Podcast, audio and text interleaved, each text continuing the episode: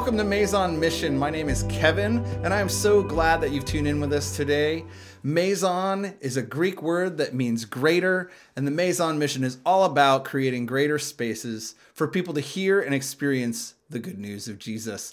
As always, we have a digital connect card. It's going to be on your screen in just a minute. Uh, there's a QR code there that you can can scan, and you can send us prayer requests or any questions that you might have. Uh, you can sign up for activities, or you could just send a note and say hi. We love to hear from you guys. The prayer room is still open throughout Lent every Tuesday and Thursday from 10 a.m. to 6 p.m. It's been really great to just have this space to be able to sit and to rest and to just pray, meditate, and just sit at God's feet. And so we invite you to come by if you have a free moment. It really is powerful. Also, uh, we have an serving opportunity for you on April 1st in the evening at the Ronald McDonald House. We're going to be feeding supper to some of the residents there. If you're interested in helping out at that uh, event, you can sign up on the digital connect card that was on the screen just a few minutes ago, or you can send an email to compassion at maisonmission.com. Hey, I know we don't really talk a lot about giving at Groups Week, but uh, I do want to encourage you in this season if you are getting something really good out of the prayer room, out of the programs that we're doing, out of the groups and the, the kids' programs, there's no way that these things can happen without the help of just ordinary, normal, everyday people just like you. And so if you'd like to give, you can give at our website, maisonmission.com, and you can click the button to give. You can text a dollar amount to the number 84321 and then you follow the prompts and then you select Maison Mission and you can give that way or you can just send a check to the address that's going to be on the screen. Today, I am really excited because our pastoral intern, Susie Scarborough, is here with us today, and she's going to continue in our series, Deep Clean. We keep playing with fire.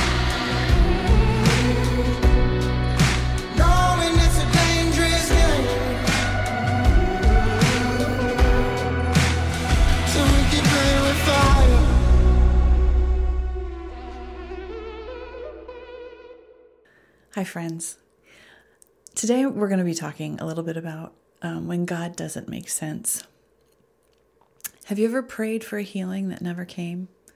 Ever been in a relationship that no matter how much you invested, there was no reconciliation?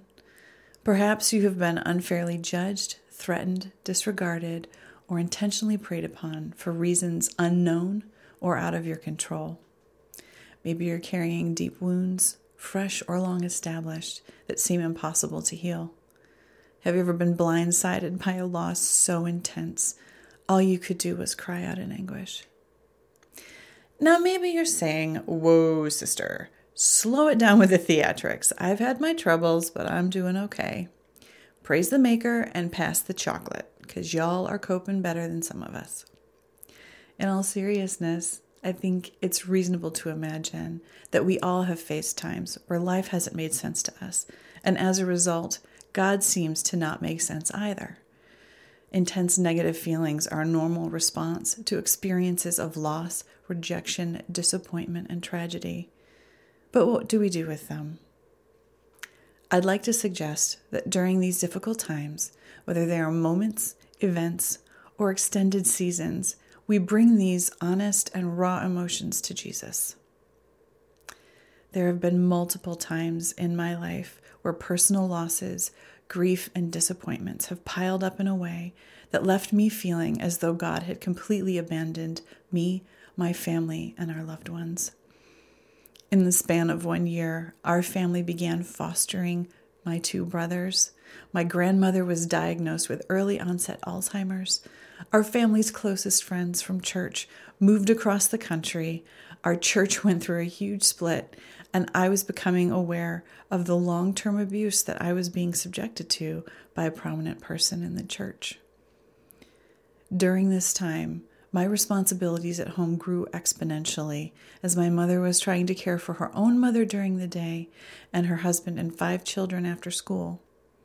I was babysitting my siblings or my grandmother, helping with dinner prep for our family and my grandparents, and dealing with being a lonely 14 year old who didn't feel safe anywhere. It was a painful and confusing season with effects that I continue to carry.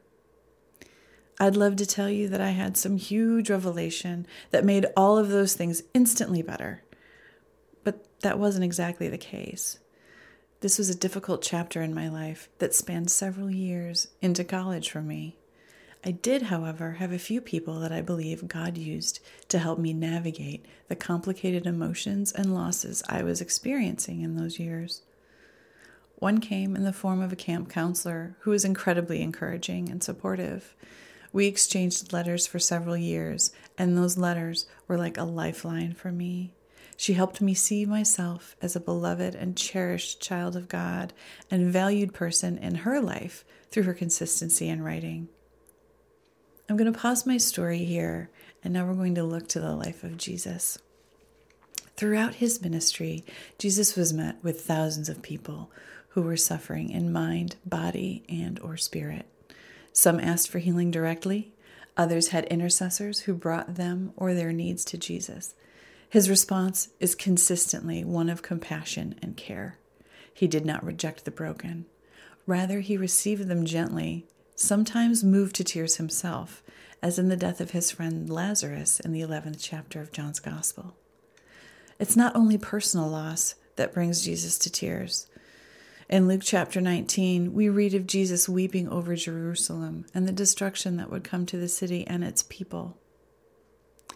In his embodied time on earth, Jesus faced loss, rejection, persecution, abandonment, disappointment, grief, anger, and an endless stream of people who needed and wanted things from him. In the desert, he was goaded repeatedly and challenged by Satan to give in to basic human needs. Jesus understands want and physical deprivation. Jesus understands what it is to be exhausted by the needs of others. After an extended time of teaching and speaking to the crowds that followed him, he slept through a storm in a boat. His cousin, John the Baptist, was beheaded while he was held in prison during a party on a whim. No healing came for John.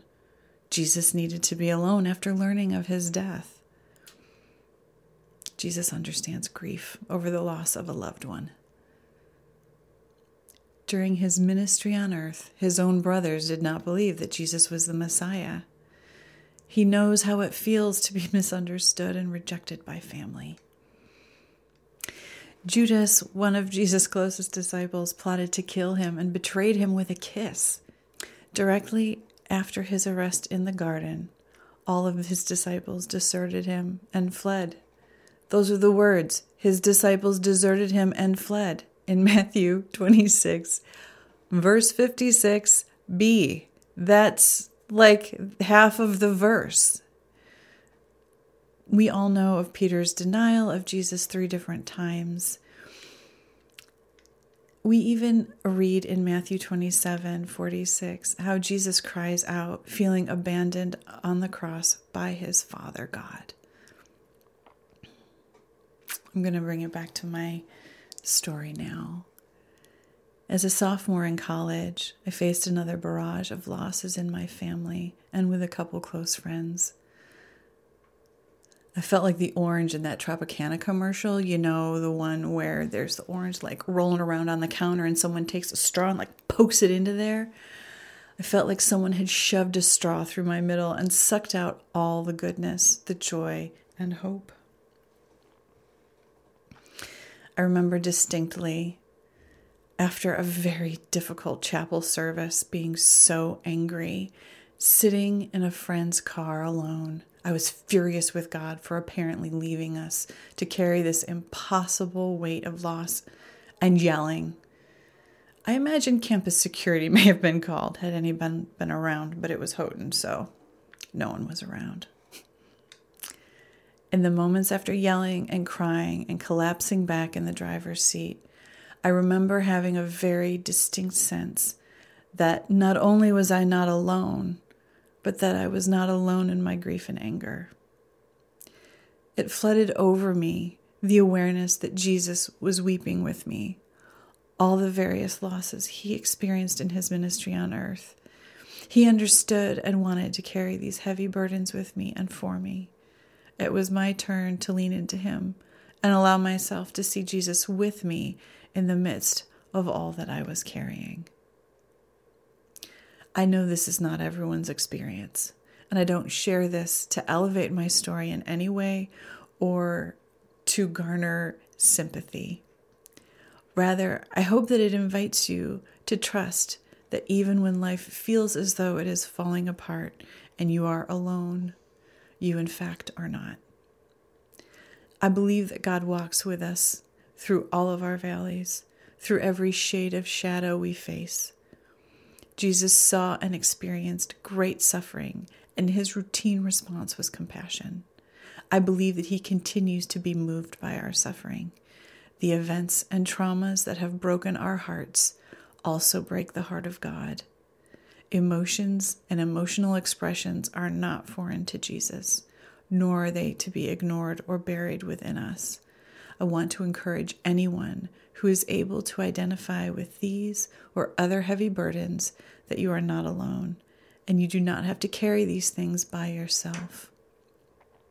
The Maison community has connections with some trusted local resources for counseling and other supports.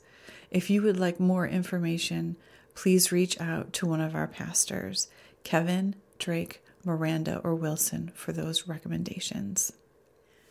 I know this has been heavy, and I want to acknowledge that not everybody is carrying heavy burdens right now, which is wonderful. I also want to say that while I do believe strongly that Jesus comes along and comforts us and weeps with us, I believe that Jesus also comes along and rejoices with us in the good and beautiful things that are happening in our lives. For those of you who are not carrying heavy burdens right now, I want you to know that Jesus is rejoicing with you and sings over you and delights in you. Would you pray with me? Lord Jesus, we thank you for the many ways that you meet us. We thank you for the gift of friendships, the gift of professionals who can help us and walk with us through difficult times. We ask that you would give each of us a deeper awareness of your presence with us in the good days, in the bad days, in the long, hard, dry seasons, and in the delightful, joyful seasons that we walk through. We ask you to help us trust, to lean into you. We believe. Help our unbelief. Give us the grace to go forward, to care for ourselves, and to care for others well. In your precious name we pray. Amen.